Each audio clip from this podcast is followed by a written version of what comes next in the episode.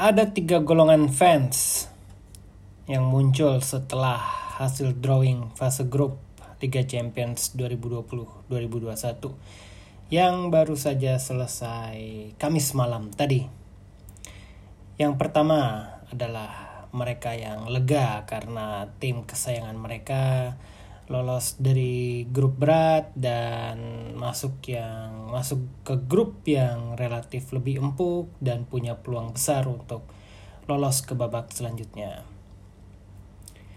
Tipe kedua adalah mereka yang terlena dengan masa lalu karena langsung terbayang-bayang pertemuan Cristiano Ronaldo dan Lionel Messi yaitu Juventus melawan Barcelona ya di salah satu grup uh, Liga Champions saya sih nggak terlalu memikirkan lagi ya udah move on lah kita. Saya aja nggak ingat mereka di grup mana grup H kalau nggak salah ya. Oh grup H tuh MU dan PSG ya itulah. Intinya kita move on aja dari Ronaldo lawan Messi dulu. Masih banyak yang uh, pertemuan atau pertandingan lain yang tidak kalah menariknya. Misalnya uh, Madrid lawan Inter karena Zidane ketemu Conte. Ayo coba. Belum ada yang bahas kan? Atau sedikit yang bahas kan? Karena semua pada sibuk ngomongin Ronaldo dan Messi. Termasuk saya nih, kenapa jadi ngomongin Ronaldo dan Messi? Ya, tipe yang ketiga adalah mereka yang senang dengan hasil uh, drawing. Kenapa senang? Mungkin karena pertandingan yang ada di depan mata adalah pertandingan yang menjanjikan. Dan itu yang terjadi bagi saya setidaknya. Mudah-mudahan teman-teman pendengar juga setelah mendapati susunan lengkap grup D yang diisi oleh apa ya kalau saya langsung ketika tiga nama pertama muncul itu saya langsung nge-tweet full frontal attack ini bakal grup ini bakal penuh dengan serangan membabi buta menjanjikan banyak gol dan mungkin uh, tidak begitu mempedulikan lini pertahanan masing-masing. Ya, grup D ini diisi oleh Liverpool, Ajax, kemudian juga ada Atalanta, dan juga juara Denmark Midtjylland. Midtjylland. Bacanya gimana ya? Ya nanti kita cari tahu ya pronounce Midtjylland itu gimana. Mudah-mudahan pronunsi pronunciation saya benar. Tapi yang jelas kenapa grup ini menjadi grup yang sangat menarik? Karena uh, ya itu tadi menjadikan banyak gol. Uh, tiga tim teratas sudah kita kenal Liverpool, Ajax, dan Atalanta gemar dengan sepak bola menyerang, sepak bola ofensif, dan ada keterkaitan di antara ketiganya. Ada pengaruh sepak bola Belanda juga, dan kebetulan kalau kita lihat di antara keempat uh, peserta grup ini hanya Ajax dan Liverpool ya yang pernah bertemu di Eropa. Sisanya belum pernah sama sekali.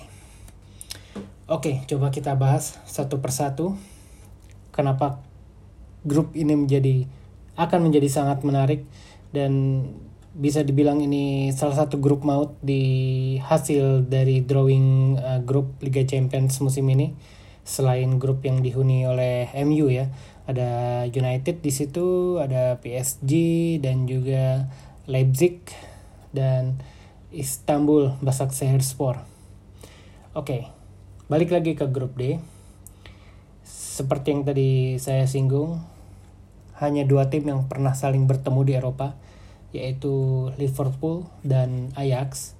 Ini pun pertemuan mereka hanya terjadi dua kali ketika Liga Champions belum ada karena ini tahunnya tahun 66 atau musim 6667 ini pertemuannya di European Cup kalau dulu waktu saya masih belajar sepak bola atau baca-baca berita sepak bola, ini kita kita dulu menamai turnamen ini dengan Piala Champions ya. Padahal kan European Cup harusnya Piala Eropa, tapi entah kenapa disebutnya Piala Champions.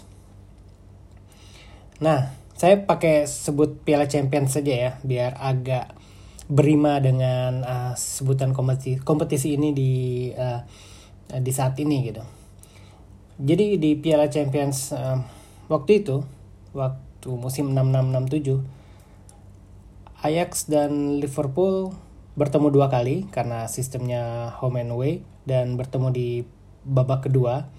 Liverpool ini sedang apa ya membina sukses di Eropa ditangani oleh Bill Shankly dan mereka menghadapi Ajax yang sedang merintis kekuatan dan pada akhirnya nanti akan menjelma menjadi tim yang tiga kali beruntun menjuarai Piala Champions. Nah, di musim ini Liverpool dianggap sebagai salah satu kandidat juara karena waktu itu juga Inggris baru saja menjadi juara dunia dan pertemuan mereka di Amsterdam lebih tepatnya tanggal 7 Desember 66 itu dipenuhi penonton tuan rumah karena mereka ingin menyaksikan pertandingan seru ya. Ajax waktu itu bukan klub yang besar, masih klub kecil, relatif tidak banyak diketahui. Tapi uh, beberapa hari sebelum pertandingan digelar, Shankly sudah mengintip permainan Ajax uh, di Eredivisie uh, menghadapi Telstar waktu itu. Dan Shankly yang dikenal sebagai pelatih yang suka cywar ini malah memuji lawan ya Telstar ya yang dianggapnya lawan apa tim yang tangguh dan lain-lain tapi yang sebenarnya kata banyak tulisan sejarah ketika Shankly pulang ke Liverpool dia memuji habis penampilan Ajax dan satu orang pemain muda berumur 19 tahun bernama Johan Cruyff. Dan ya seperti yang diduga oleh Shankly, walaupun Liverpool sudah mewaspadai Cruyff, tapi mereka tidak bisa uh, membendung Cruyff sehingga di Amsterdam kalah 5-1 dan satu minggu berselang itu di Anfield uh, skor imbang dua sama sehingga Ajax lolos ke babak berikutnya dengan agregat 7-3. Yang menarik di pertandingan di Amsterdam ini adalah uh, sebelum pertandingan ini kabut turun sehingga kabut tebal ya sehingga penonton pun tidak bisa melihat dengan jelas lapangan. Tapi wasit tetap memutuskan untuk uh, melanjutkan pertandingan dari awal. Uh, kedua tim juga ingin pertandingan dilanjutkan. Liverpool karena beberapa beberapa, hari kemudian mereka harus menghadapi Manchester United sehingga mereka tidak mau ada penundaan laga lagi sehingga bisa menyebabkan uh, kondisi fisik pemain mereka terganggu. Sementara Ajax ya mereka udah kadung penonton udah datang penuh di stadion dan ada uh, siaran langsung televisi pula. Jadi uh, sulit untuk uh, menunda pertandingan. Dan penonton pun tidak bisa merayakan secara langsung bahkan tidak bisa melihat gol ya secara langsung ya. Karena secara jelas ya karena tebalnya kabut uh, di lapangan. Jadi mereka uh, bersorak ketika para pemain uh, bersorak lebih dahulu merayakan gol. Jadi ada delaynya gitu. Bahkan katanya kiper Ajax itu sampai 5 detik uh, baru bisa merayakan gol uh, setelah teman-temannya melakukan selebrasi lebih dahulu. Ada cerita juga pemain Ajax waktu itu uh, Shaq Swart ini mendengar peluit wasit dan dia menyangka babak pertama sudah selesai sehingga dia berjalan keluar lapangan kemudian waktu masuk lorong itu di stop sama staffnya Ajax. Hey Siak Swart gitu ya. Kira kurang lebih kayak gitu ya. Pertandingan belum selesai. Oh langsung Siak Swart uh, kembali ke lapangan dan langsung menerima bola di pinggir lapangan memberikan asis dan menjadi gol keempat buat Ajax. Jadi di babak pertama saja Ajax sudah unggul 4 gol. Itu sekilas pertemuan Liverpool dan Ajax yang terjadi mungkin kalau sekarang sudah berapa puluh tahun itu? 766 54 tahun ya. Wow. 54 tahun setengah abad sudah dan mereka kembali berjumpa musim ini. Dan jangan lupa juga kekuatan Atalanta yang berkembang pesat sejak ditangani oleh Gasperini bahkan musim lalu menjadi salah satu kuda hitam Liga Champions dengan uh, mencapai babak perempat final ya hampir saja mereka uh, lolos ke semifinal kalau saja tidak ada gol telat dari uh, para pemain PSG. Nah, Gasper ini juga punya pengaruh atau terpengaruh dengan uh, sepak bola Belanda.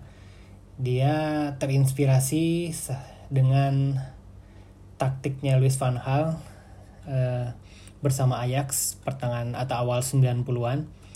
Bedanya adalah bila Ajax bila Ajaxnya Van Gaal menggunakan formasi 3-4-3 dan gelandangnya itu uh, berbentuk berlian, Gasper ini senang sekali menggunakan uh, formasi 3-4-3 juga, tapi gelandangnya double pivot. Poros kembar ya yang suka turun naik. Dan di lini belakang dia menerapkan sistem uh, man to man marking. Dan kalau teman-teman juga menyimak penampilan Atalanta di Liga Champions musim lalu atau juga di Serie A, ini salah satu tim yang atraktif bahkan mungkin mendobrak uh, stereotipe sepak bola Italia yang membosankan karena mereka menghasilkan begitu banyak gol. Bahkan kalau saya tidak salah mungkin tim yang paling produktif ya di Eropa musim lalu atau salah satu lah salah satu tim yang produktif di Eropa musim lalu. Saya belum sempat ngecek lagi nih di Google apa benar atau tidak. Tapi yang jelas mereka sudah mencetak lebih dari 100 gol musim lalu dan dan akan sangat menarik ketika bertemu dengan tim yang juga ofensif uh, seperti Liverpool dan Ajax. Dan pertemuan Atalanta dengan Liverpool akan menarik karena kedua tim ini menggunakan uh, back sayap atau full back dalam membangun serangan.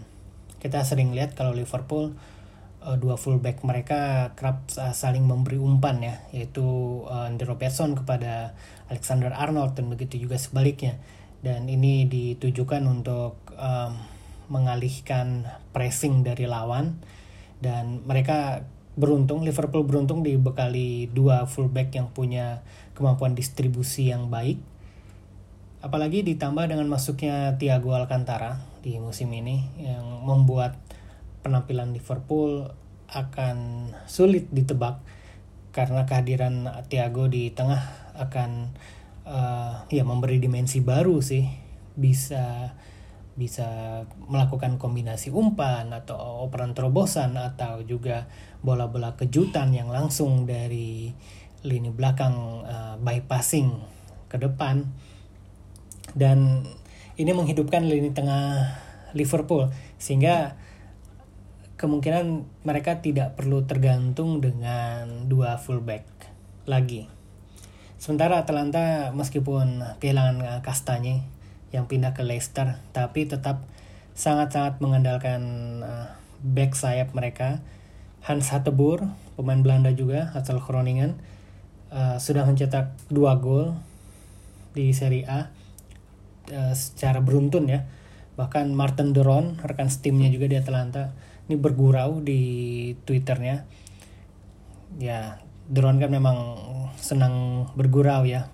Kalau belum follow coba follow itu Twitternya dia uh, selalu berisi dengan uh, tweet-tweet konyol ya dan tidak serius ya. Kecuali kalau Atalanta kalah. nah, Drone ini bergurau dia bilang uh, ini Hatebur ini kurang lebih gini. Hatebur ini mencetak golnya sama seperti Ibrahimovic musim ini. Hashtag dare to Hetebor. Biasanya kan Dare to Zlatan ya, tapi ini hashtag Dare to Hetebor. Dan di sisi kiri masih ada Robin Gosens yang sebenarnya dibidik banyak klub klub-klub besar, tapi entah kenapa masih bertahan di Atalanta. Dan dua wingback ini yang terus menjadi andalan bagi Atalanta ya, terutama di kotak penalti lawan. Uh, sering sekali wingback Atalanta ini menjadi penyerang ekstra ketika Atalanta uh, menembus pertahanan lawan. Dan mereka juga punya Papu Gomez sebagai pengalir serangan. Uh, playmaker mumpuni, jago asis, dan sepanjang Gomez uh, fit, sepertinya Atalanta akan terus memberikan ancaman kepada lawan.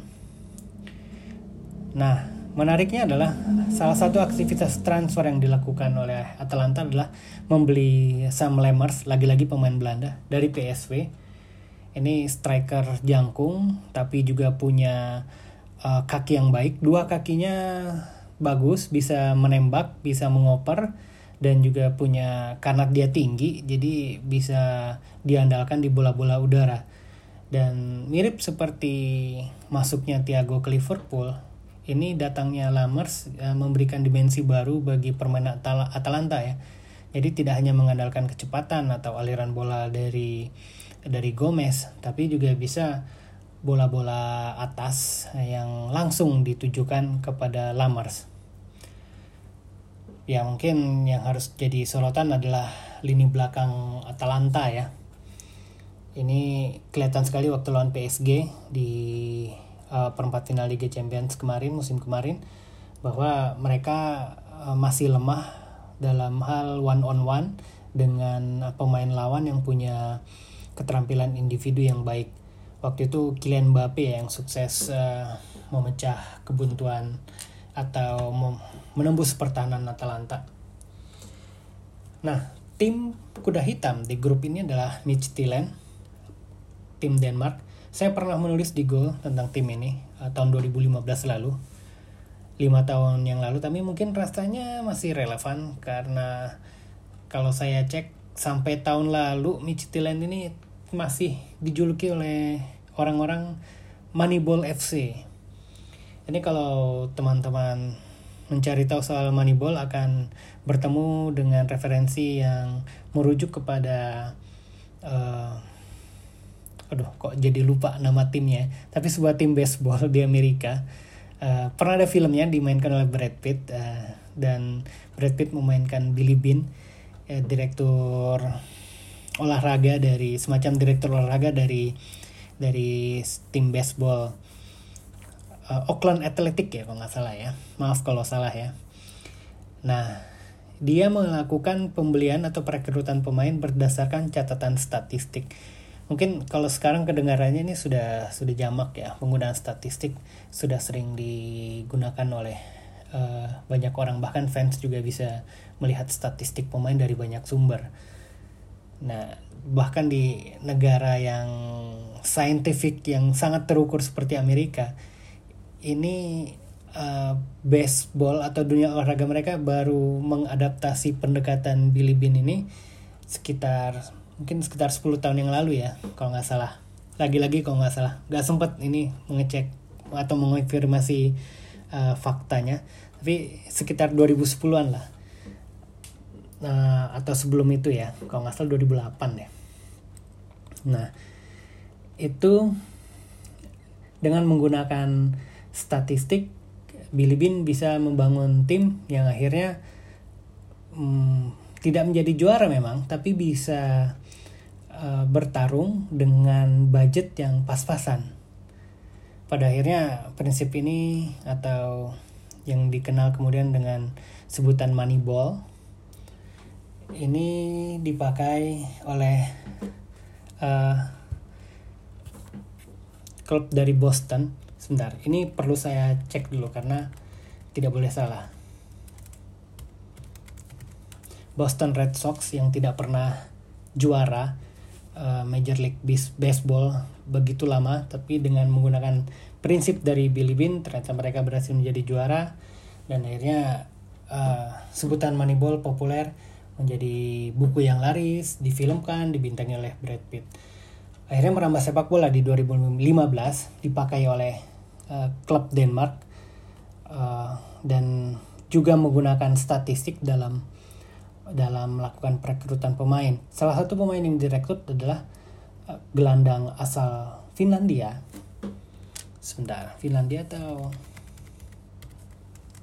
Ya betul. Gelandang asal Finlandia bernama Tim Sparf. Ini tidak ada yang tahu siapa Tim Sparf. Mungkin orang-orang juga di Liga Denmark juga bingung kenapa uh, Midtjylland membeli Tim Sparf. Tapi ternyata terbukti Tim Sparf menjadi menjadi transfer yang berhasil bagi Midtjylland dan menjadi salah satu tulang punggung ya bagi tim uh, tim Denmark tersebut. Selain perekrutan pemain yang dilakukan oleh Midtjylland adalah mengasah kemampuan set piece karena dari statistik uh, set piece adalah termasuk salah satu yang underuse atau jarang digunakan tim-tim sepak bola untuk menghasilkan gol. Dan ini kenapa waktu 2015 Midtjylland udah menggunakan pelatih set piece, pelatih khusus set piece ya. Kayak kalau sering nonton sering nonton American football itu ada pelatih khusus menyerang, pelatih khusus bertahan. Nah ini pelatih khusus set piece dan juga termasuk uh, menganalisis tentang lemparan ke dalam. Ring a bell? Karena belakangan juga kalau kita lihat di banyak sumber, Jurgen Klopp pada akhirnya juga menyewa pelatih khusus lemparan ke dalam untuk Liverpool. Jadi segalanya terkait ya, termasuk dengan Boston Red Sox juga ya karena pemilik Liverpool punya kekerabatan yang erat dengan klub baseball dari Boston itu. Nah, demikian sekelumit ulasan awal dulu uh, kekuatan dari grup D, salah satu grup maut uh, di Liga Champions musim ini. Tadinya saya mau mulai atau rekaman podcast ketika begitu mengetahui jadwal pertandingan tapi sampai sekarang jam 1 dini hari ini belum muncul juga di websitenya UEFA karena memang uh, jadwal ini menentukan ya untuk mungkin menganalisis lebih lanjut tentang siapa tim yang akan keluar sebagai juara dan runner up grup dan lolos ke babak berikutnya. Karena ya, karena ini sudah bulan Oktober, biasanya kan Liga Champions uh, sudah dimulai sekitar September. Dan ini sudah terlambat. Jadi um, akan tricky masalah scheduling. Beberapa tim mungkin harus uh, harus pintar-pintar menjaga kondisi pemain dan juga menjamin adanya kedalaman squad dan ini faktor yang penting bagi para tim peserta Liga Champions untuk bisa melaju ke babak berikutnya. Dan kalau dilihat kan eh, seluruh pertandingan grup ada 6 ya, 6 pertandingan grup ini akan digelar uh, mulai 20 Oktober itu dalam waktu sekitar 3 minggu lagi 20 Oktober itu match day 1 dan match day 6 harus sudah berakhir tanggal 8 Desember bayangkan ini juga di tengah-tengah jadwal Liga Champions juga masih ada jadwal Liga Domestik atau ada Piala Domestik dan juga masih ada dua kali international break. Jadi tidak hanya secara teknis yang akan menentukan peluang tim untuk lolos ke babak berikutnya, tetapi juga kesegaran pemain dan kemampuan pelatih untuk menjaga atau merotasi timnya. Itu dulu ulasan awal dari saya. Saya mau balik lagi nih nonton babak kedua Rosenborg melawan PSV Eindhoven habis Liga Champions ya kenapa nggak nonton Liga Eropa juga oke terima kasih sudah mendengarkan sampai jumpa